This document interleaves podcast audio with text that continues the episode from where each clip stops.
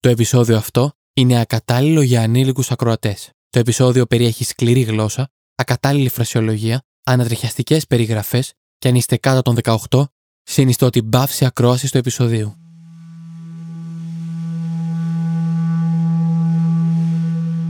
«22 Ιουλίου 2011. Όσλο. Λεωφόρος Μουνκντάμ, ώρα 6 παρά 20. Το κινητό τηλέφωνο του Τροντ Μπλάντμαν χτυπούσε σαν δαιμονισμένο. Ευτυχώς ο Τροντ είχε προβλέψει κάτι τέτοιο και το είχε βάλει στο αθόρυβο. Η συσκευή δονούταν μέσα στην τσέπη του σακακιού του, αλλά δεν μπορούσε να απαντήσει. Είχε μια εξαιρετικά σημαντική σύσκεψη. Χαμήλωσε το βλέμμα του κάτω από το γραφείο και με τρόπο έβγαλε το κινητό και είδε ποιος τον καλεί. Η οθόνη έγραφε τόρχους και μια εφηβική φάτσα του έβγαζε τη γλώσσα. Ο γιος του. Θα του τηλεφωνήσω αργότερα, σκέφτηκε ο Τρότ και συνέχισε να κοιτάζει τον προτζέκτορα στη σκοτεινή αίθουσα συσκέψεων. Ύστερα από λίγο, η δόνηση σταμάτησε και ένα σιγανό μπιπ τον ενημέρωσε ότι ο μικρός του άφησε μήνυμα στον τηλεφωνητή. Με το δεξί του χέρι έπαιζε νευρικά το στυλό του επάνω στα χαρτιά με τις σημειώσεις του και με το αριστερό του συνέχισε να χαϊδεύει το κινητό μέσα από την τσέπη του. Ξαφνικά, η πόρτα της αίθουσας άνοιξε με μια ορμή και χτύπησε στον τοίχο με θόρυβο. Κάποιοι μέσα στην αίθουσα τρόμαξαν και πετάχτηκαν από τις καρέκλες. Ο διευθυντής του Τροντ σταμάτησε την παρουσίαση στο video wall και κοίταξε αυστηρά αυτόν που τον διέκοψε. Μια γραμματέα σε έξαλλη κατάσταση, με δάκρυα στα μάτια, εισέβαλε και κατάφερε να ψελίσει πριν σοριαστεί σχεδόν λιπόθυμη σε μια γαρέκλα τα παιδιά μας. Σκοτώνουν τα παιδιά μας. Ανοίξτε την τηλεόραση. Σε κλάσματα δευτερολέπτου, τα φώτα άναψαν, τα στόρια τραβήχτηκαν και όλοι προσπαθούσαν να καταλάβουν τι είχε συμβεί. Κάποιος έψαχνε το τηλεκοντρόλ για την οθόνη. Ο Τρόντ, δίχως να δώσει σημασία, βρήκε ευκαιρία και σηκώθηκε. Απομακρύνθηκε από τον πανικό της αίθουσας και τηλεφώνησε στο γιο του. Ο συνδρομητής βρίσκεται εκτός σύνδεσης, τον ενημέρωσε η ηχογραφημένη γυναικεία φωνή της Τέλενορ. Τον αλήτη, είπε και χαμογέλασε καθώς σκέφτηκε το γιο του να βρίσκεται αγκαλιά με κάποια κοπέλα και να απολαμβάνουν το δροσερό νερό της λίμνης Τύρι στο νησί της Ουτόγια, όπου είχε πάει με μια μεγάλη παρέα στην κατασκήνωση της νεολαίας του εργατικού κόμματος που γινόταν κάθε χρόνο αυτή την εποχή. Αποφάσισε να καλέσει τον τηλεφωνητή του. Η ίδια ηχογραφημένη γυναικεία φωνή της Τέλενορ τον ενημέρωσε ότι είχε ένα νέο μήνυμα εκείνο το απόγευμα της 22η Ιουλίου στις 5 και 58 λεπτά η φωνή του 17χρονου γιού του που έκλαιγε στον τηλεφωνητή θα στοιχειώσει για πάντα τον Τρόντ. Μπαμπά, μπαμπά, μας πυροβολούν εδώ. Μα σκοτώνουν. Πες μου τι να κάνω. Πού να κρυφτώ. Γίνεται σφαγή. Βοήθησέ με.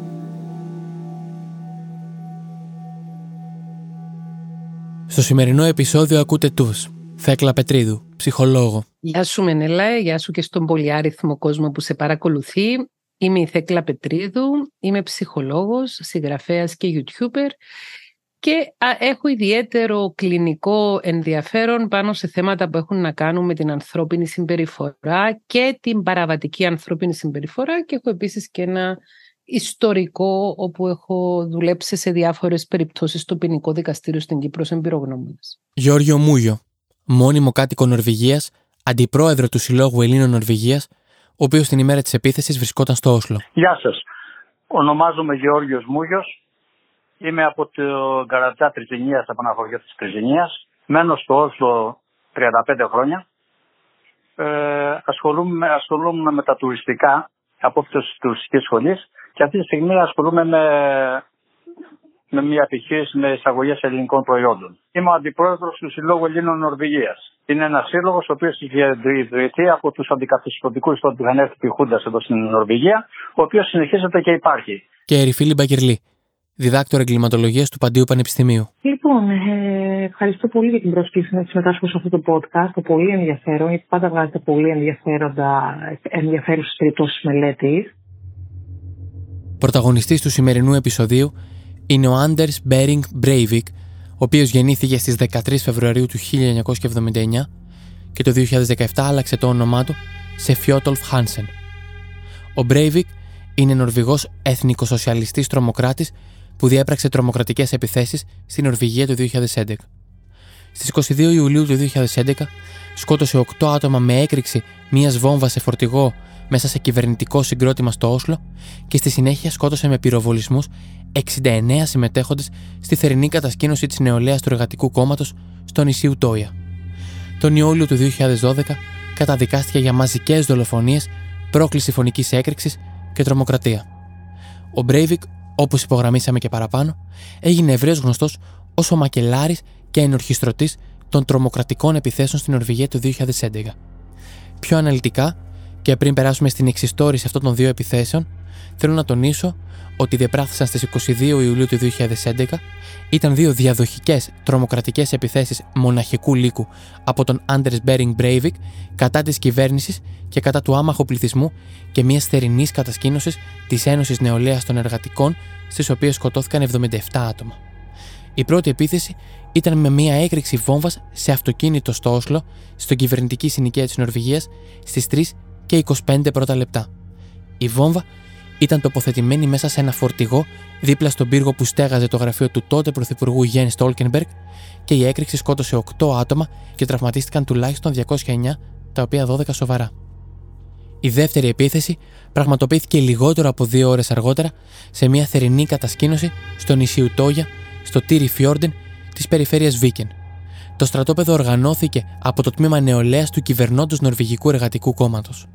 Ο Μπρέιβικ, ντυμένος με αυτοσχέδια αστυνομική στολή και δείχνοντας πλαστή ταυτότητα, πήγε με πορθμίο στο νησί και άνοιξε πυρ εναντίον των συμμετεχόντων, σκοτώνοντας 69 και τραυματίζοντας τουλάχιστον 110, από τους οποίους οι 55 νοσηλεύτηκαν σοβαρά. Πίσω στο χρόνο τώρα, στις 22 Ιουλίου του 2011, ο κύριος Μούγιος θυμάται.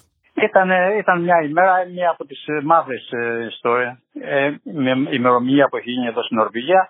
22 Εβδόμου του 2011. Ε, έχω επιστρέψει από τη δουλειά μου, έχω έρθει νωρίς στο σπίτι γύρω στις 3. Η, η δουλειά μου λόγω της, ε, επειδή πήγαινα στα καταστήματα και δεν έκανα, έκανα και παραδόσεις, ε, ε, ήμουν στο κέντρο. Και συνήθως λέει κάθε εβδομάδα περνούσα μια-δυο φορές, περνούσα, περνούσα και από αυτό το σημείο.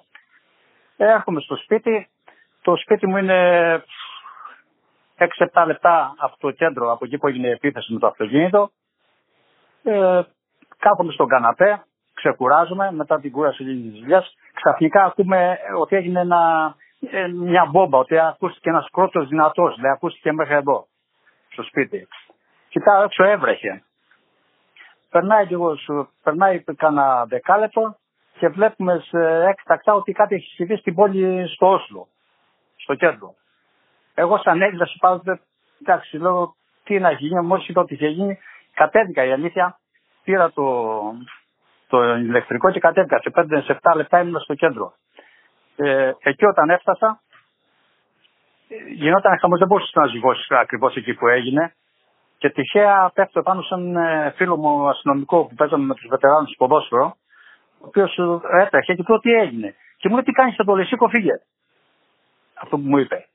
Και εγώ από τη στιγμή που μου είπε αυτό το παιδί αυτό το, το πράγμα, έφυγα. Στο μεταξύ σταματήσαν αμέσως τι κοινωνίες όλες. Γιατί φοβόντουσαν, φοβόντουσαν ότι, υπήρχε, ότι θα γινόντουσαν, ότι θα υπήρχαν και άλλες βόμβες, ε, θα υπήρχαν και άλλες εκρήξεις. Ε, δεν ήταν σκόπιμο να μείνω κάτω στο κέντρο γιατί μου τηλεφώνησε και η σύζυγός μου και άρχισε να φωνάζει και αναγκάστηκα να γυρίσω πίσω, γύρισα στο σπίτι. Ε, αυτό που θέλω να πω για αυτό το, τη βόμβα που έβαλε εκεί, απλώς δεν θέλω να αναφέρω το όνομά του, με συγχωρείτε. Ε, αν την είχε βάλει μισή ώρα πιο μπροστά, θα, θα είχαμε πάρα πολλά θύματα. Διότι ο κόσμος ήταν η ώρα 3.30, ήταν Παρασκευή, συνήθως ήταν μέσα στο, στο κεντρικό σημείο των Νορβηγών, οι οποίοι έχουν πάει διακοπές το μήνα των διακοπών των Νορβηγών, είναι όπως είναι ο 15 Αύγουστο στην Ελλάδα. Και είχαν φύγει. Ο πιο πολλοί κόσμος δεν, δεν ήταν στις δουλειές τους. Και μιας που ήταν και Παρασκευή, συνήθως οι Νορβηγοί παίρνουν και μια-δυο ώρες, ας πούμε, από τη σημαία άδεια και φεύγουν λίγο πιο μπροστά. Αυτό που τον καθυστέρησε ήταν ότι έπεσε πάνω σε ένα τροχαίο. Από ό,τι μάθημα αργότερα και άργησε να πάει εκεί. Ε, πήγε, έβαλε, τι έκανε, τι έκανε εκεί τη βόμβα. Ο, όλη η αστυνομία και όλος ο, όλος ο κρατικός μηχανισμός είχε επικεντρωθεί για αυτό που έγινε στο Όσλο. Αυτός στο μεταξύ ε, αυτό που ακούστηκε και μαθαίθηκε εκεί είναι αλήθεια. Και εγώ κατά τη γνώμη μου λέω ευτυχώς ευτυχώς που ήταν νορβηγό αυτός που το έκανε. Διότι ήδη στο κέντρο στην πόλη, σε μια περιοχή στο Γκρόλαντ, το οποίο μένουν πολύ ξένοι, Πακιστάνοι, μουσουλμάνοι πιο πολύ, είχαν αρχίσει και δεχόντουσαν ε, διάφορες απειλές. Διάφορες απειλές. Ρε, γιατί θεωρούσαν ότι αυτό έγινε από τον Τζιχάτ, θεωρούσαν ότι ήταν μουσουλμανική ναι, ναι, ναι, ναι, ναι, ναι θεωρούσαν ότι ήταν, ότι ήταν μουσουλμανικός δάχτυλος από πίσω. Στις 22 Ιουλίου του 2011, στις 3 και 25, εξεράγει μια βόμβα στο κέντρο του Όσλο.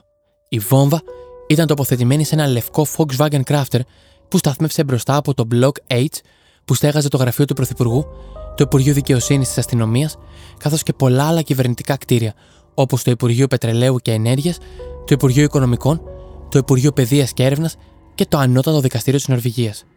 Το Crafter καταγράφηκε από κάμερες παρακολούθησης καθώς εισήλθε στην οδό Γκρουμπεγκάτα από το Γκρένσεν στις 3 και 4.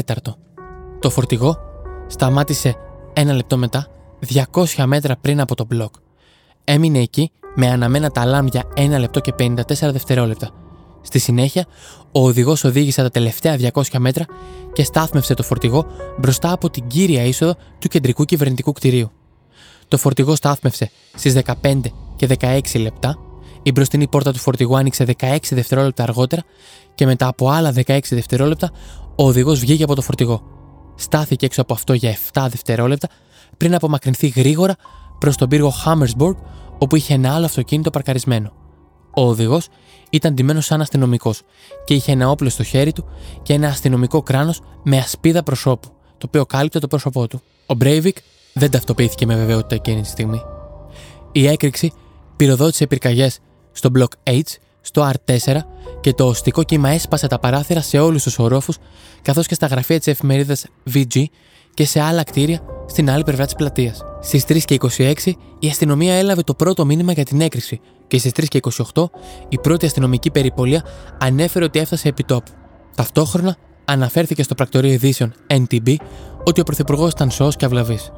Ένας μάρτυρας κάλεσε την αστυνομία στις 3 και 34 αναφέροντας για ένα άτομο με αστυνομική στολή που κρατάει ένα πιστόλι στο χέρι του να μπαίνει σε ένα ιδιωτικό όχημα, ένα Fiat Doblo.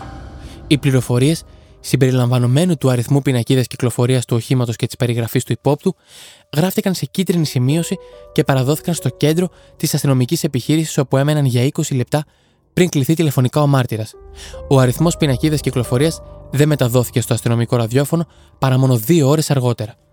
Μετά την έγκριση, η αστυνομία εκαθάρισε την περιοχή και έψαξε για τυχόν επιπλέον εκρηκτικές συσκευές. Μέσα από το μέσα μαζικής ενημέρωσης, η αστυνομία προέτρεψε του πολίτες να εκενώσουν το κεντρικό Όσλο. Η αστυνομία αργότερα ανακοίνωσε ότι η βόμβα αποτελείται από ένα μείγμα λιπασμάτων και μαζούτ παρόμοιο με αυτό που χρησιμοποιήθηκε στη βομβιστική επίθεση της Οκλαχώμα City. Η έκρηξη καταγράφηκε από πολλές κάμερες ασφαλείας και σκότωσε 8 άτομα, ενώ τραυμάτισε σοβαρά άλλα περίπου 100. Ο Μακελάρης όμως δεν έχει ακόμα πραγματοποιήσει το διαβολικό του σχέδιο. Το δεύτερο κομμάτι της τραγωδίας θα ξεκινήσεις στις 5 και 7 πρώτα λεπτά και θα τελειώσεις στις 6 και 27 λεπτά. Θα τελειώσει με την εμψυχρό εκτέλεση 69 ατόμων. Νησί Ουτόια, ώρα 5 και 7. Ο 28χρονος Σβέρ Μπόρκαβακ ήταν ο πρώτος που είδε έναν αστυνομικό να πλησιάζει στο νησάκι με ένα μικρό σκάφος τραβώντας κουφί. Πώς μπορώ να σας εξυπηρετήσω, ρώτησε καθώς τον βοηθούσε να δέσει. Έχουμε το ετήσιο φεστιβάλ της νεολαίας, ξέρετε. Έχει συμβεί κάτι, την απάντηση δεν την άκουσε ποτέ του. Ο χαμογελαστός αστυνομικός τον πυροβόλησε ενώ ο Σβέρ έδαινε το σκηνή. Ο ακροδεξιός εθνικιστής Άντερ Μπρέιβικ από τις 5 και 7 μέχρι τις 6 και 27 εκτέλεσε εμψυχρό 69 παιδιά που διασκέδαζαν επάνω στο νησί. 5 και 8 πρώτα λεπτά. Έφτασε στην ξύλινη καφετέρια στο κέντρο του μικρού νησιού. Εκεί, με προτεταμένο το ντουφέκι, διέταξε όλα τα παιδιά που βρισκόντουσαν εκεί να συγκεντρωθούν μέσα. Τα εκτέλεσε ένα προς ένα με μια σφαίρα στο κεφάλι. Δεν του πήρε περισσότερο από 120 δευτερόλεπτα. 5 και 10. Ξεκίνησε την περιπλάνησή του μέσα στο δάσος. Όποιον έβρισκε, τον εκτελούσε. 5 και 30. Είχε φτάσει στη δυτική παραλία. Όποια παιδιά κολυμπούσαν ή είχαν ακούσει τους πυροβολισμούς και είχαν πηδήξει στο νερό για να σωθούν, δολοφονήθηκαν. Τα πυροβολούσε στο κεφάλι, σαν να ήταν σημαδούρες οι στόχοι. 5 και 32. Καθαρίζει ολόκληρη τη βόρεια πλευρά. Όσα παιδιά είχαν κρυφτεί στο δάσος ή σε βράχους, εκτελούνται εμψυχρό. 5 και 35. Εκτελούνται όσα παιδιά άκουγαν μουσική από συγκρότημα που έπαιζε στη νότια πλευρά του νησιού. 6 και 24. Ελικόπτερο τηλεοπτικού καναλιού καταγράφει την κόλαση. Ο εθνικιστής ακροδεξιός δολοφόνος συνεχίζει ακάθεκτος το έργο του. 6 και 27. Το νησί έχει ζωστεί από ειδικές δυνάμεις της αστυνομίας. Ο γιος του Όντιν χαμογελάει ηρωνικά. Πετάει το όπλο του, γονατίζει, φέρνει τα χέρια του πίσω από το κεφάλι του και παραδίδεται. Άφησε πίσω του να χύνεται στη λίμνη και να ποτίζει το χώμα του νησιού ζεστό αίμα από 69 παιδιά. Στο σημείο αυτό, και πριν αρχίσουμε τη συζήτηση με τους καλεσμένους μου για αυτό το σοκαριστικό μακελιό, θέλω να σας διαβάσω ένα κομμάτι από το site το pondiki.gr, το οποίο αφηγείται την ιστορία της 16χρονη Άστα Ντάλ, θύμα του Breivik. Το κομμάτι αυτό είναι ακατάλληλο για ανηλίκους, περιέχει ακατάλληλη φρασιολογία και είναι πάρα πολύ γλαφυρό. 22 Ιουλίου 2011. Νησάκι Ουτόια, βορειοδυτικά του Όσλο. 5 παρα 20 το απόγευμα. Η 16χρονη Άστα Ντάλ έχει κάθε λόγο να είναι ευτυχισμένη. Τα σχολεία είχαν τελειώσει και εκείνη είχε ήδη επιλέξει τη σχολή που ήθελε να μπει στο πανεπιστήμιο. Τώρα απολάμβανε μαζί με τις φίλες της ένα υπέροχο απόγευμα στο καταπράσινο από τα έλατα νησί Ουτόια. Η Άστα μπορεί να μην ήταν ξανθιά σαν Νορβηγίδα, αλλά τα πράσινα μάτια της, σε συνδυασμό με τα σκούρα καστανά μαλλιά της και το ανοιχτό χρωμοδέρμα της, έκαναν τα βλέμματα να μην μπορούν να την προσπεράσουν. Όλη την ώρα χαμογελούσε. Ξεντήθηκε και έμεινε μόνο με το μαγιό της. Θα έκανε μια μεγαλοπρεπέστατη βουτιά στα σκούρα νερά της λίμνης και μετά θα έβγαινε, θα πήγαινε στις κινήτε για να αλλάξει και το βράδυ όλοι μαζί θα έψιναν λουκάνικα στη φωτιά. Θα έπιναν παγωμένες μπύρες και θα άκουγαν τις διάφορες μπάντες να παίζουν μουσική. Η Άστα ήταν μέλος της νεολαίας του Εργατικού Κόμματος. Της άρεσε που ήταν Νορβηγίδα. Ζούσε σε μια κοινωνία ανεκτική, ευαίσθητη, σοβαρή, δίχως κόμπλεξ. Μια κοινωνία που ευημερούσε. Δεν είχε προλάβει να κάνει δύο βήματα στα στρογγυλά βότσαλα όταν άκουσε απανοτού πυροβολισμούς. Δεν κατάλαβε τι γινόταν. Ποιος ηλίθιος κάει στρακαστρούκες και χαλάει την υπέροχη αυτή ηρεμία, είπε προς τις φίλες της που κοίταζαν ευρόντιτες στα αριστερά, εκεί που τελειώνει το δάσος και αρχίζει η παραλία. Με την άκρη του ματιού της είδε παιδιά να τρέχουνε. Σταμάτησε και έκανε σκίαστρο με το χέρι της. Προσπάθησε να δει καλύτερα. Άκουσε ρουλιακτά. Τα παιδιά που έτρεχαν έπεφταν κάτω το ένα μετά το άλλο. Οι φίλες της δίπλα άρχισαν να στριγκλίζουν. Κάποιος μαυροντημένο σαν αστυνομικός με ψυχραιμία τα πυροβολούσε. Όταν κάποιο παιδί έπεφτε, ο μαυροντημένο στεκόταν από πάνω του και του έριχνε τη χαριστική βολή στο κεφάλι. Ύστερα συνέχιζε στο επόμενο θύμα του. Με το τουφέκι πυροβολούσε και με το πιστόλι αποτελείωνε.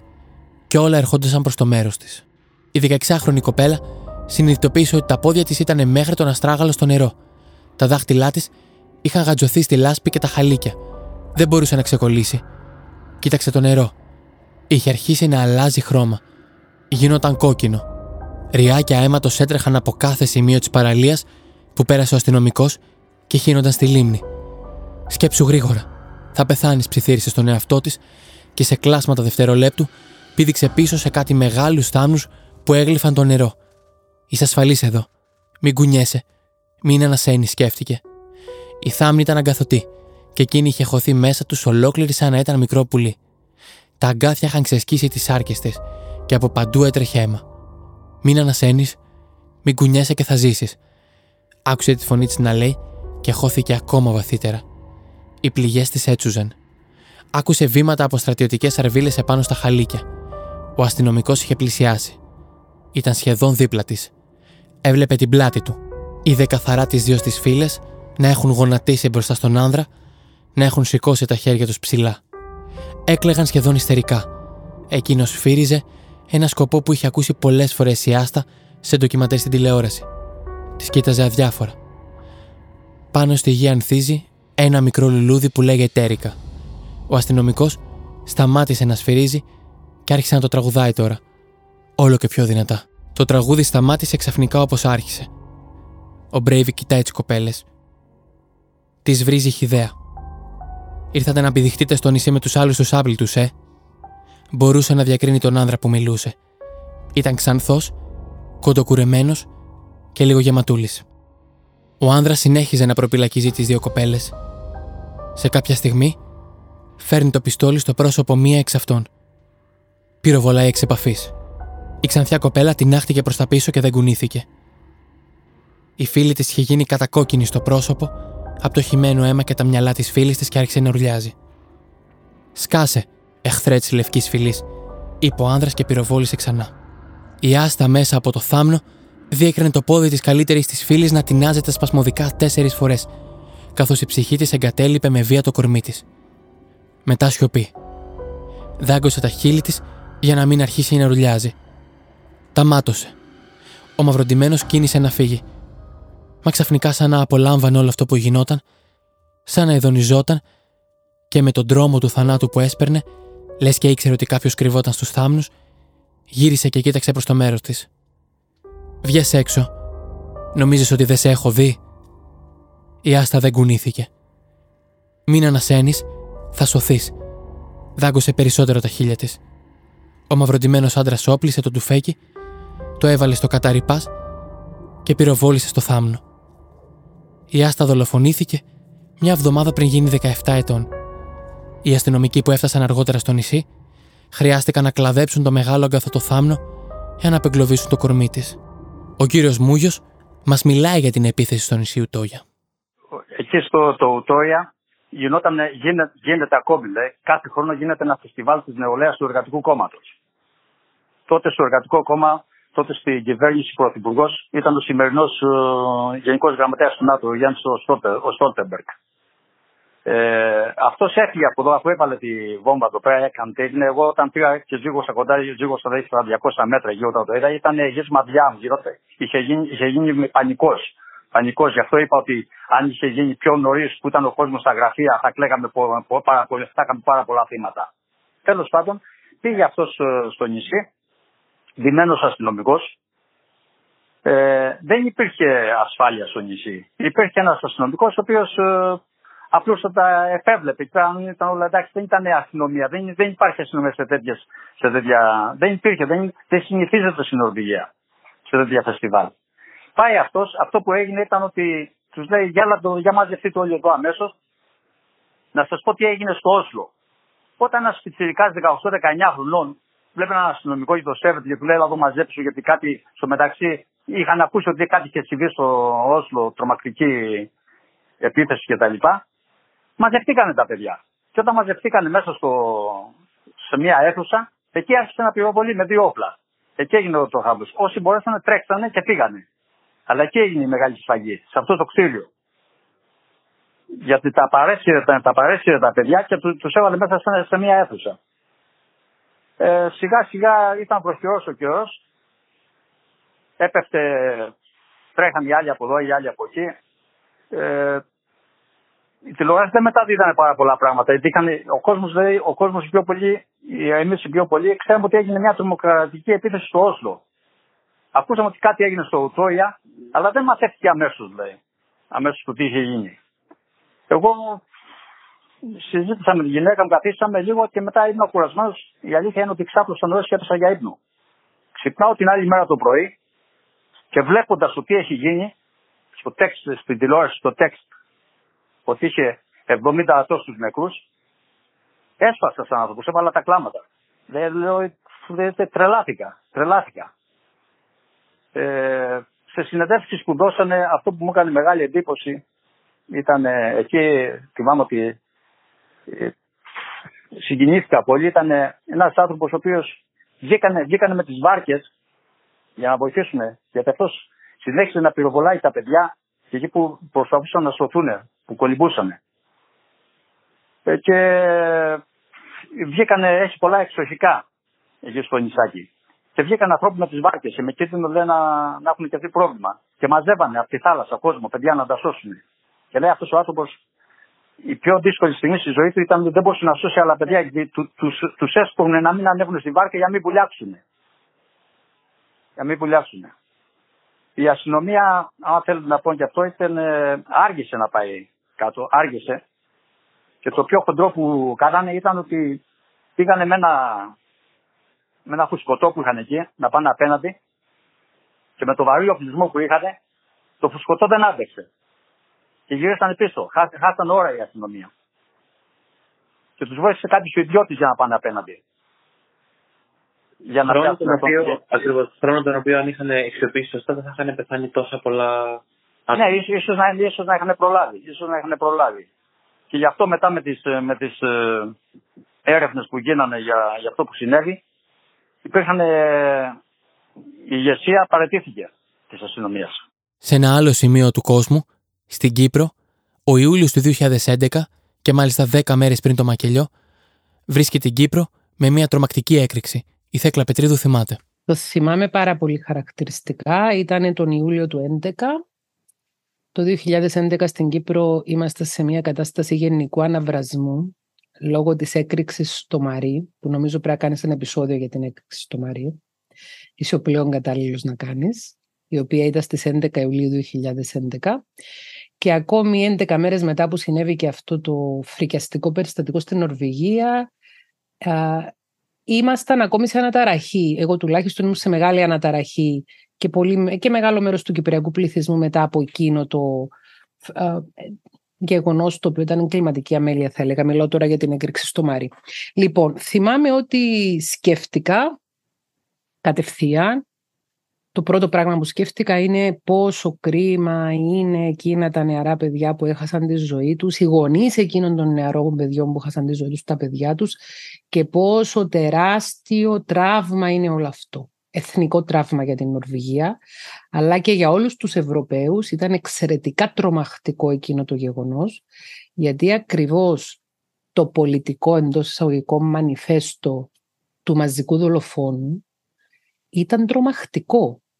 Στην ουσία, ε, το μήνυμα που ήθελε να στείλει ήταν ότι μισώ τους ξένους, μισώ το φεμινισμό μισώ την οποιαδήποτε πρόοδο στην εξέλιξη της δυτικής κοινωνίας και το δείχνω αυτό με ένα πολύ έντονο, εγκληματικό, μαζικά δολοφονικό τρόπο.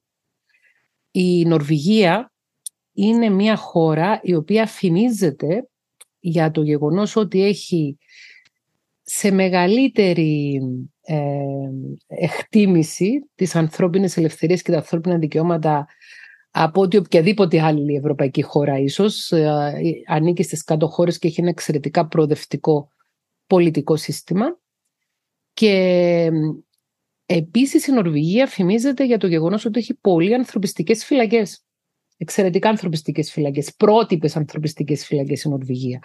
Οπότε το να συμβεί αυτό το περιστατικό, στο οποίο δολοφονήθηκαν μαζικά 8 άνθρωποι στην έκρηξη της βόμβας και 69 από τους ανθρώπους που ήταν στην κατασκήνωση, κυρίως νεαρά παιδιά, ήταν ένα πρωτάκουστο γεγονός για τα νορβηγικά δεδομένα και τα ευρωπαϊκά δεδομένα.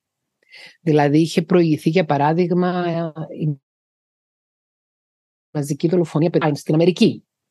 Αλλά στην Ευρώπη δεν είχαμε άλλο τέτοιο περιστατικό στο οποίο ουσιαστικά έρχεται ένας άνθρωπος με ένα ξεκάθαρα στρεβλό τρόπο σκέψης, εντάξει, και με ένα ξεκάθαρα προβληματικό χαρακτήρα και προβληματική προσωπικότητα, να μας πει ότι εφόσον ζούμε σε μια κοινωνία η οποία δίνει και αναγνωρίζει αυτά που υπάρχουν ήδη, ανθρώπινα δικαιώματα σε όλες τις ομάδες του πληθυσμού, μια κοινωνία δηλαδή η οποία προσπαθεί να καταπολεμήσει τα κοινωνικά στερεότυπα και τις κοινωνικές προκαταλήψεις, μια κοινωνία συμπεριληπτική, όπου και οι μετανάστες είναι άνθρωποι, εννοείται ότι οι μετανάστες είναι άνθρωποι, ενώ όπου η κοινωνία το αναγνωρίζει ότι οι μετανάστες είναι άνθρωποι και οι γυναίκες είναι άνθρωποι και οι άνθρωποι με διαφορετικό ερωτικό προσανατολισμό είναι άνθρωποι.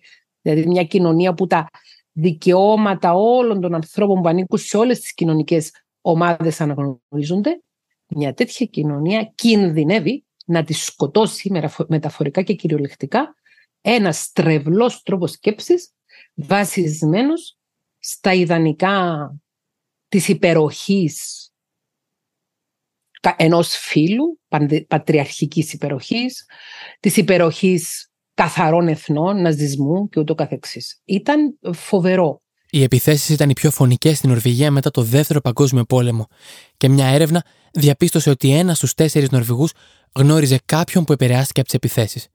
Είναι επίσης η πέμπτη φωνικότερη επίγεια τρομοκρατική επίθεση στη Δυτική Ευρώπη, μετά την τρομοκρατική επίθεση της Μπολόνιας το 1980, την επίθεση της Νίκαια το 2016, τις επιθέσεις στο Παρίσι τον Νοέμβριο του 2015 και τις βομβιστικές επιθέσεις στη Μαδρίτη του 2004. Σίγουρα ε, ο οποιοδήποτε άνθρωπος έχει κάποιες ομοιότητες με τα θύματα και τους συγγενείς των θυμάτων σε αυτό το μακελιό, δεν μπορούσε παρά να νιώθει έντονη ενσυναίσθηση και να νιώθει φόβο ότι θα μπορούσε και εγώ να βρεθώ σε αυτή τη θέση. Το λεγόμενο minority stress.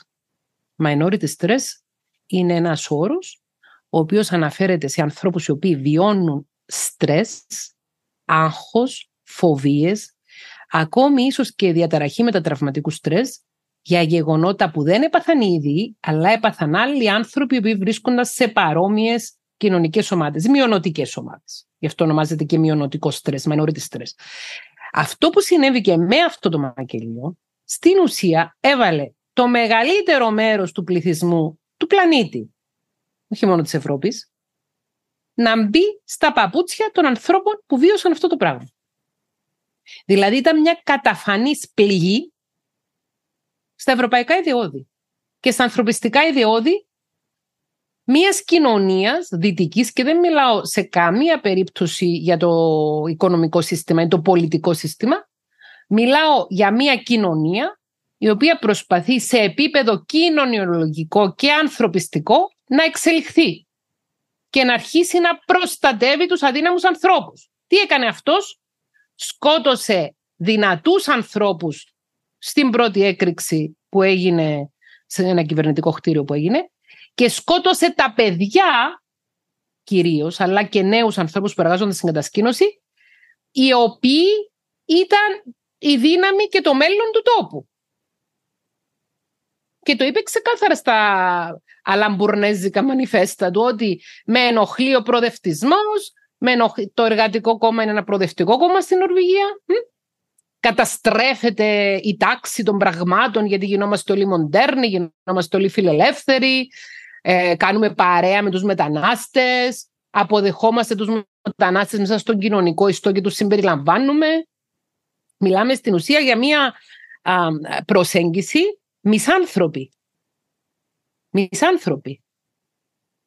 Μίσος προς τους ανθρώπους. Από την άλλη, η Ερυφίλη Μπαγκυρλή, ως εγκληματολόγος, στη συγκεκριμένη υπόθεση, εκτός από το ιδεχθές άγκλημα, βλέπει και μια κλασική υπόθεση μαζικής ανθρωποκτονίας από ένα και μόνο δράστη. Ε, καταρχάς, ξεκινάμε με ένα έγκλημα, ιδιαίτερα ιδεχθές, που συνέβη τουλάχιστον μία δεκαετία πριν, το 2011, στην Νορβηγία, μακριά από την Ελλάδα, ωστόσο τα παγκόσμια μέσα ήταν μια υπόθεση που απασχόλησε ε, τα μέσα μαζικής ενημέρωσης σε όλο τον κόσμο για το ιδιαίτερα ιδεχθέ του χαρακτήρα του αυτού δηλαδή, του εγκλήματος.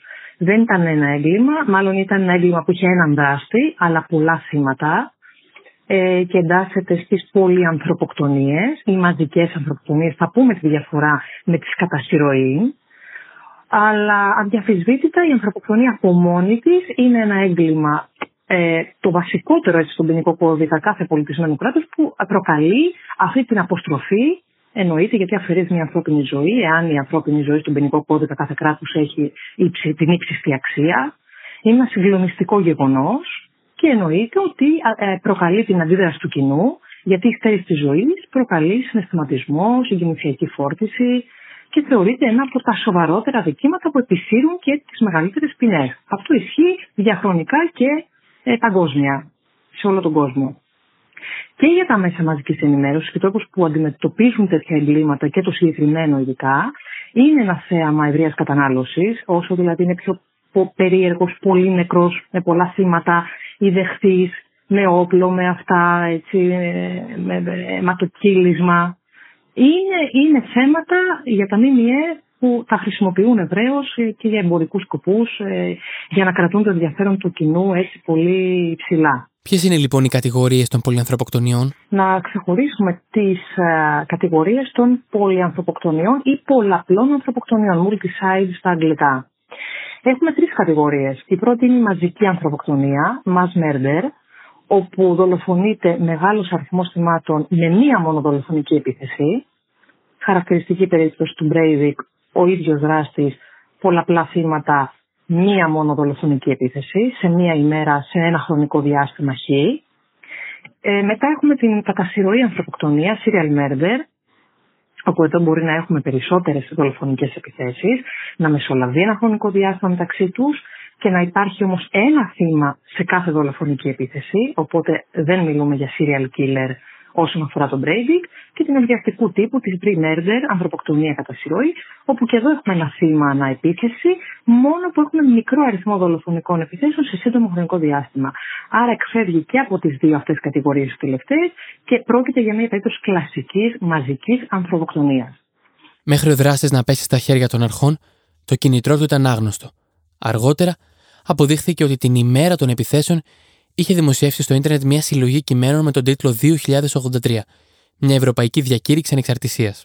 Σε αυτά τα κείμενα περιέγραφε την ιδεολογία του. Δήλωνε την αντίθεσή του στο Ισλάμ, ενώ στο στόχαστρο είχε μπει και ο φεμινισμός, τον οποίο κατηγορούσε για την ευρωπαϊκή πολιτιστική αυτοκτονία. Μεταξύ άλλων, ζητούσε να απελαθούν όλοι οι μουσουλμάνοι από την Ευρώπη, όπως αποκάλυψε ο ίδιος, το κίνητρο πίσω από τις επιθέσεις ήταν για να τραβήξει τα βλέμματα και να γίνει γνωστό το μανιφέστο του, Κάτι που φάνηκε και από το γεγονός ότι δεν προέβαλε καμία αντίσταση κατά τη διάρκεια της σύλληψής του. Άρα λοιπόν, τα κίνητρα αυτού του ανθρώπου είναι φανερά. Μπορούμε να πούμε ότι τα κίνητρά του ήταν παραπάνω από ένα. Ε, ξέρουμε ότι ήταν ιδεολογικά ταγμένο σε ακροδεξιές οργανώσεις, συνασπισμούς κτλ. Ε, ο ίδιος χαιρετούσε ναζιστικά κατά την ε, είσοδό του, κατά την παραμονή και την εκδίκαση της υπόθεσής στο δικαστήριο και ήταν και πολύ προκλητικός απέναντι στα, στους συγγενείς και τους φίλους των θυμάτων. Και στα ίδια τα θύματα που επέζησαν. Οπότε σε αυτή την περίπτωση ε, μπορούμε να πούμε για έναν άνθρωπο ο οποίος ε, ανήκει και στους πολυανθρωποκτόνους και ανήκει σε αυτό που λέμε ο ε, οραματιστής είναι μια ιδιαίτερη κατηγορία που ισχύει και για τους serial killers αλλά και για τους mass murderers, εγώ θα το πήγαινα λίγο παραπάνω, όπου ο ίδιος θεωρεί σαν τελικό ε, σκοπό της ζωής του ε, να απαλλάξει την κοινωνία από άτομα τα οποία θεωρεί ότι είναι άχρηστα ε, για την κοινωνία. Αυτή είναι μια σцενική αποστολή της ζωής του. Εννοείται ότι πρόκειται για ανθρώπους εθνικιστές, έτσι, και με άλλες έτσι, ιδεολογικές παρόμοιες καταβολές, όπου στοχοποιεί μία ομάδα που θεωρεί ανεπιθύμητη, στην προκειμένη περίπτωση ανθρώπους με συγκεκριμένες έτσι, ε, πολιτικο-ιδεολογικές επιθύσεις. Είπαμε ότι έκανε έφοδο στο νησί Τόγια, όπου εκεί έκαναν ένα κάμπους, ένα, ε, μια κατασκήνωση της νεολαίας του εργατικού κόμματος. Καθαρά λοιπόν με πολιτικά ιδεολογικά κίνητρα πήγε εκεί ενάντια σε αυτή την ομάδα και εννοείται ότι οι ανθρωποκτονίες θεωρούν το αποτέλεσμα της κοσμοθεωρίας του δράστη. Ο ίδιος μπορεί να έχει οδυνηρές εμπειρίες, να αισθάνεται ότι έχει αδικηθεί από αυτή την ομάδα την οποία στοχοποιεί και εν, εν τέλει καταλήγει στο να θέλει να αφανίσει αυτή την ομάδα, γι' αυτό και αυτό το μένος με τα τόσα πολλά άτομα όπου σύμφωνα και με πολλές πηγές διαδικτυακές και site ε, του εξωτερικού βλέπουμε ότι δολοφονούσε τα θύματα του, αλλά έδινε και χαριστική βολή. Δηλαδή, αν δεν τους έβλεπε, αν έβλεπε λίγο να κουνούνται ή να, να επιζούν, πόσο να επιζήσουν από τέτοιες επιθέσεις, από τέτοια επίθεση, ωστόσο έδινε και τη χαριστική βολή, πήγαινε πάνω και πυροβολούσε στο ε, κεφάλι. Έτσι λοιπόν ήθελε ο ίδιος να φανίσει αυτή την συγκεκριμένη κοινωνική ομάδα και τα ωφέλη βέβαια που του απέφερε το έγκλημά του ήταν καθαρά ψυχολογικά είχε ένα αίσθημα ευχαρίστησης, ικανοποίησης, κατάφερε να εξολοθρεύσει ό,τι θεωρούνταν για αυτόν απειλή. Άρα, σκότωνε με βάση τα ιδεολογικά του κίνητρα. Λοιπόν, καταρχάς τα κίνητρα είπαμε ότι είναι και ιδεολογικά ορμόμενα στην προκειμένη περίπτωση. Βέβαια, βλέπουμε από πίσω να ε, συμμετάσχει και μία ψυχοπάθεια, στην οποία θα αναφερθούμε ε, ε, εντάχει αρκεί να παραλύσει κανείς και τις άλλες έτσι ιδεολογικά ορμόμενες τρομοκρατικές επιθέσεις. Βλέπε για παράδειγμα τους, τους δίδυμους πύργους την 11η Σεπτέμβρη 2009 όπου μια Ισλαμική ομάδα, από την αντίθετη τώρα πλευρά έτσι, πολιτικά, ενάντια στο άκρατο έτσι, καπιταλισμό και την παγκοσμιοποίηση και την μεγάλη έτσι, εξουσιαστική δύναμη της Αμερικής ναύλωσαν αυτά τα, ως κανονικοί επιβάτες μπήκαν σε αυτά τα αεροπλάνα και τα έριξαν στους δίδυμους πύρικους και στην Ουάσιγκτον προκαλώντας εκατόμβη θυμάτων. Το, η ευχαρίστηση που παίρνουν αυτοί οι άνθρωποι είναι γιατί προσπαθούν να αποσταθεροποιήσουν πολιτικά τη χώρα στην οποία βάλουν ή τους θεσμούς ή τους στόχους και ε, κατ' επέκταση και, και, να πάρουν αυτή την ψυχολογική, αυτή την εκδίκηση, αν θέλεις, αυτή την ικανοποίηση, αυτή την εκδίκηση, αυτή, να, να, να εκπληρώσουν ή να απελευθερωθούν, αν θέλεις, από μια καταπίεση. Μόνο που σε εκείνη την περίπτωση ήταν μια οργανωμένη, ένα οργανωμένο τρομοκρατικό δίκτυο, η Αλκάιντα, με πολλούς, πολλούς, πολλά στρατευμένα μέλη και επέσαιραν αυτό το, το, το κέριο και πολύ συνταρακτικό πλήγμα στην καρδιά έτσι, της, του παγκόσμιου εμπορίου. Εδώ λοιπόν, αν το παραλύσουμε με αυτή την περίπτωση, έχει αρκετά κοινά χαρακτηριστικά. Και ο ίδιος θέλησε να αποσταθεροποιήσει το, έτσι, τη χώρα στην οποία ε, είχε γεννηθεί και ζούσε, την Ορβηγία. Ε, κατέφερε ένα βασικό πλήγμα και έξω από τα κυβερνητικά κτίρια που σκοτώθηκαν. Ε, οπότε και η μία πλευρά είναι ότι ναι, χαρακτηρίζεται και ως τρομοκράτης. Γιατί ορμόμενο από ιδεολογικά κίνητρα αποσκοπεί στην αποσταθεροποίηση, στην εκδίκηση, στην ε, χαρίστηση, στην ειδονή που του παρέχει το να αφαιρέσει τη ζωή από τους εχθρούς, σε εισαγωγικά. Ε, τώρα, για τον συγκεκριμένο, στην αποφανθήκη έχουν γίνει ψυχιατρικές γνωματεύσεις. Από όσο γνωρίζουμε, είχαν γίνει από ομάδες έτσι, ψυχιάτρων, οι οποίοι ήταν πραγματογνώμονες και τους είχε διορίσει το δικαστήριο της Νορβηγίας που εκδίκαζε την υπόθεση. Στην αρχή είχαν πει ότι είναι μια περίπτωση ψυχιατρικά ασθενούς α, με κάποιες έτσι σοβαρές ψυχώσεις όπως είναι η σχιζοφρένεια. Μετέπειτα μια άλλη ομάδα ε, ψυχιάτρων και μια δεύτερη πραγματογνωμοσύνη έρχεται αυτό να το ανατρέψει. Δεν ξέρω αν ήταν τεχνικά, τεχνική ανατροπή για να του επιβληθεί ποινή, γιατί στην πρώτη περίπτωση μπορεί να του είχε τεθεί και το ακαταλόγιστο και θα μιλήσουμε λίγο για αυτό στην πορεία. Εν πάση περιπτώσει, η δεύτερη διάγνωση έκανε λόγο για ε, αντικοινωνική και ναρκιστική διαταραχή προσωπικότητας. Η επόμενη μέρα βρίσκει την Νορβηγία γονατισμένη. Ο, ο, Νορβηγός, ο Νορβηγός ποτέ δεν πίστευε ότι μπορούσε, μπορούσε να συμβεί και κάτι τέτοιο στην Νορβηγία.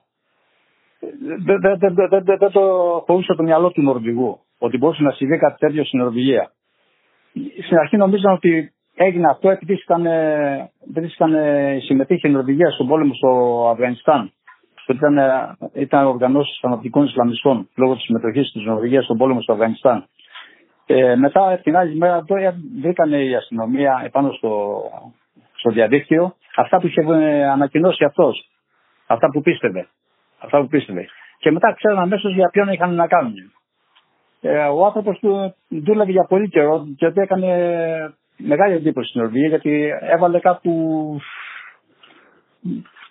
200 κιλά λίπασμα είχε βάλει εκεί που ανέμειξε τη βόμβα. Λέει ο άνθρωπος είχε οργανωθεί πολύ καιρό. Και θα μπορούσαν, γι' αυτό και είχε, υπήρχε παρέτηση με την αστυνομία όλα αυτά, γιατί ήταν ότι θα μπορούσαν να το κρατικές υπηρεσίες να είχαν ελέγξει πιο πολύ. Ο κόσμος, όπως ξαναείπα προηγουμένως, δεν πίστευε ότι μπορούσε να συμβεί κάτι τέτοιο. Δεν πίστευε να συμβεί κάτι τέτοιο.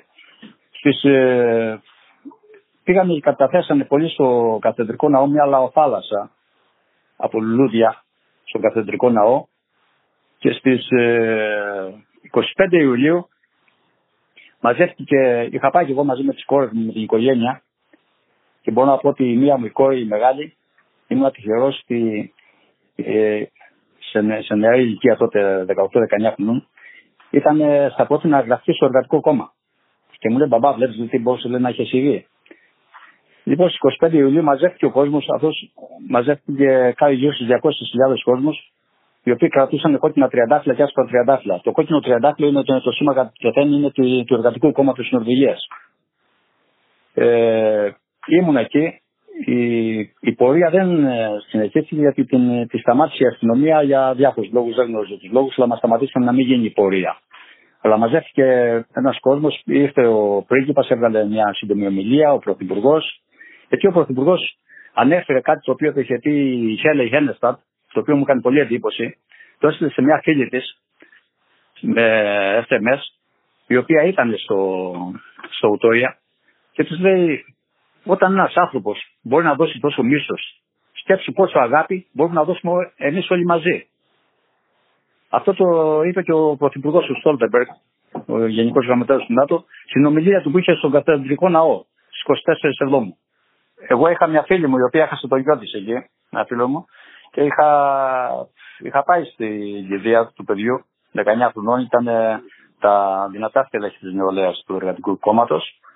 Ε, ήταν μία από τις πιο δύσκολες στιγμές που έχω πάει σε κάτι, σε μια κηδεία.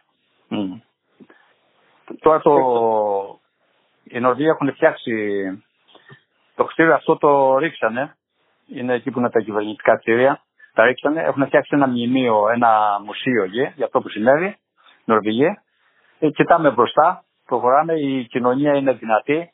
Ε, μπορεί και συλλέγει μέσα στην κοινωνία διάφορους, διάφορους άλλους πληθυσμούς, τους ασωματώνει. Η Νορβηγία είναι ένα, ένα κράτος το οποίο μπορεί και έχει τη δύναμη να εσωματώνει ξένους οι οποίοι έρχονται στην Νορβηγία με το σύστημά της και έχουν φτιάξει και ένα μνημείο στο Ουτόια. Και βλέπουμε μπροστά. Το, το έχουμε αφήσει πίσω. Η δίκη του εθνικιστή δολοφόνου ξεκίνησε στις 16 Απριλίου του 2012 και ολοκληρώθηκε στις 22 Ιουνίου του ίδιου έτους.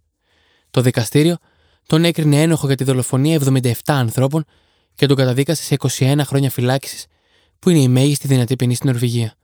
Ο ακροδεξιός νεοναζί πάντοτε χαμογελούσε ηρωνικά και προκλητικά.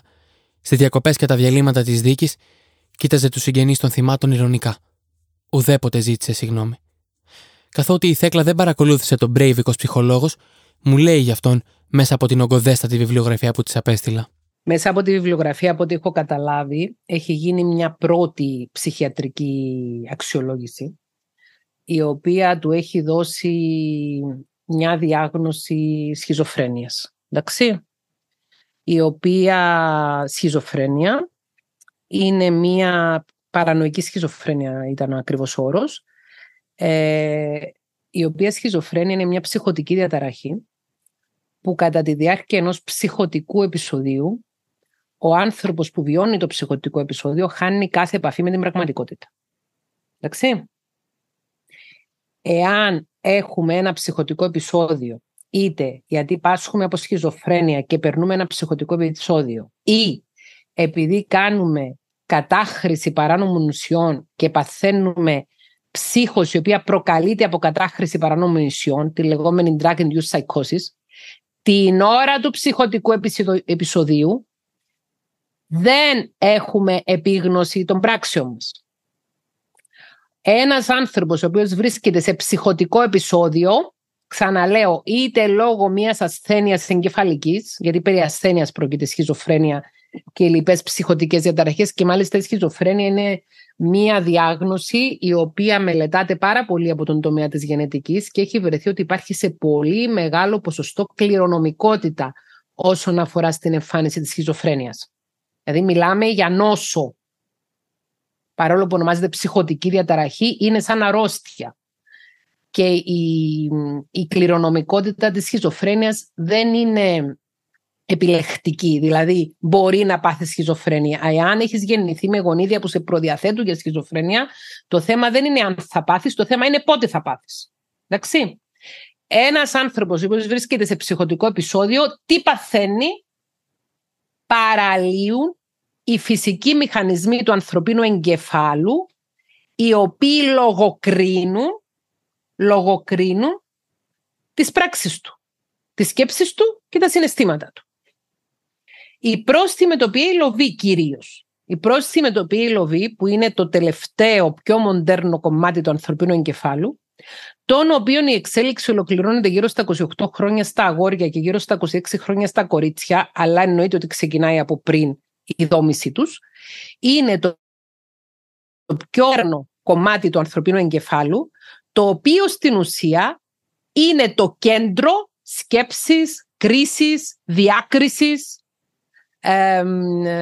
είναι τα κομμάτια εκείνα του εγκεφάλου μας, τα οποία ενεργοποιούνται όταν λογοκρίνουμε τον εαυτό μας, όταν λογοκρίνουμε τη συμπεριφορά μας. Οι πρόσθυμοι με το οποίο λοβή μπορεί να βγουν knockout και όταν μεθύσουμε. Όμως, έχει ανθρώπους που μεθούν και όταν μεθύσουν σκάνε στα γέλια, κάνουν μπλάκες, είναι πολύ ευχάριστοι, πέφτουν κάτω ξερί και ροχαλίζουν. Και έχει άλλους ανθρώπους που όταν μεθύσουν γίνονται βίαιοι, γίνονται λεχτικά επιθετικοί, ψυχικά επιθετικοί και σωματικά επιθετικοί. Άρα η άρση των αναστολών βγάζει στην επιφάνεια τον πραγματικό χαρακτήρα ενός ανθρώπου ο οποίος όταν έχει σε πλήρη λειτουργία τους πρόσφυγες με το οποίο λοβούς καταλαβαίνει ότι δεν τους συμφέρει να το βγάλει στην επιφάνεια. Άρα είναι άλλο πράγμα μια ψυχοτική διαταραχή και άλλο πράγμα μια διαταραχή προσωπικότητας ή ένας τύπος προσωπικότητας όπως θα έλεγα σήμερα. Δηλαδή μπορεί να έχεις έναν ασθενή που να είναι διαγνωσμένος, διαγνωσμένος με σχιζοφρένεια και να έχει πολύ ήπιο χαρακτήρα και να είναι ένας άγγελος και να έχεις έναν ασθενή διαγνωσμένο με σχιζοφρένεια ο οποίος παράλληλα να έχει ναρκισιστικό στυλ προσωπικότητας, να έχει μακιαβελικό στυλ προσωπικότητας, να έχει ψυχοπαθητικό στυλ προσωπικότητας, να έχει κοινωνιοπαθητικό στυλ προσωπικότητας, να χαρακτηρίζεται από αντικοινωνικότητα και να είναι ένα τέρας. Κακώς χρησιμοποιείται η διάγνωση της σχιζοφρένειας ως α, δικαιολογητικό, εάν χρησιμοποιείται. Επειδή έχω μεγάλη πείρα με κλινικό πληθυσμό, αυτό το έχω δει πολλές φορές. Ανθρώπους με ψυχοτικές διαταραχές, διπολική διαταραχή, σχιζοφρένεια, drug-induced psychosis, ψύχωση η οποία προκλήθηκε από κατάχρηση παράνομων νησιών, οι οποίοι ήταν ευγενέστατα πλάσματα. Και όταν είχαν ψυχοτικό επεισόδιο ήταν ήπιοι άνθρωποι και καλοήθεις. Η κακοήθεια ενός ανθρώπου δεν είναι θέμα ψυχικής υγείας και ψυχικής ασθένειας. Η κακοήθεια ενός ανθρώπου, η κακία ενός ανθρώπου είναι θέμα προσωπικότητας. Και η διάγνωση ναρκισιστικής διαταραχής προσωπικότητας και αντικοινωνικής διαταραχής προσωπικότητας που δέχθηκε στη συνέχεια πάλι δεν είναι αφοριστική. Γιατί οι διαταραχές προσωπικότητας είναι στην ουσία ταξινομήσεις τύπων προσωπικότητας, ιδιαίτερο συναρκιστική και αντικοινωνική και προτείνεται σήμερα, το 2023, εντάξει, 11 χρόνια μετά από την πρώτη ψυχιατρική αξιολόγηση του συγκεκριμένου, τη δεύτερη ψυχιατρική του αξιολόγηση, προτείνεται από κορυφαίους επιστήμονες στον τομέα της ψυχοπαθολογίας, όχι από εμένα, η διάγνωση ναρκιστική διαταραχή προσωπικότητας, η διάγνωση αντικοινωνική διαταραχή προσωπικότητας και η διάγνωση ιστριονική διαταραχή προσωπικότητας, που είναι τρεις διαγνώσεις από το β' πλέγμα διαταραχών προσωπικότητας, να σταματήσουν να θεωρούνται διαγνώσεις και να ονομάζονται τύποι προσωπικότητας. Δηλαδή ποιόν ανθρώπου.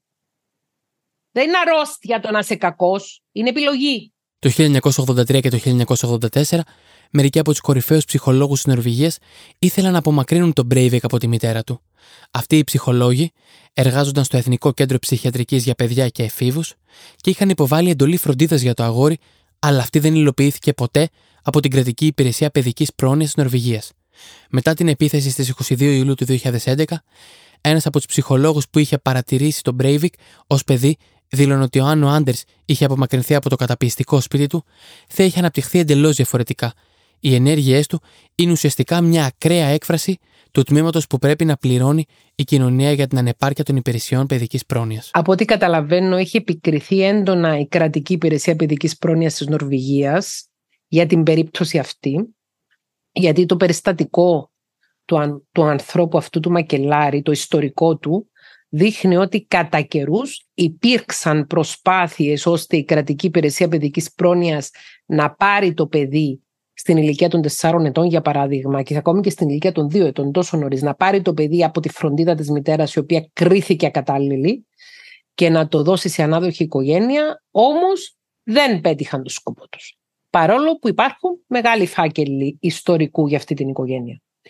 Και μελετώντας έτσι λίγο το ιστορικό πώς έχει δοθεί προς τα έξω, φαίνεται ότι υπήρχε μία διαμάχη μεταξύ των γονέων, των δύο πρώην συζύγων, οι γονείς χώρισαν όταν το παιδί αυτό ήταν πολύ μικρό σε ηλικία.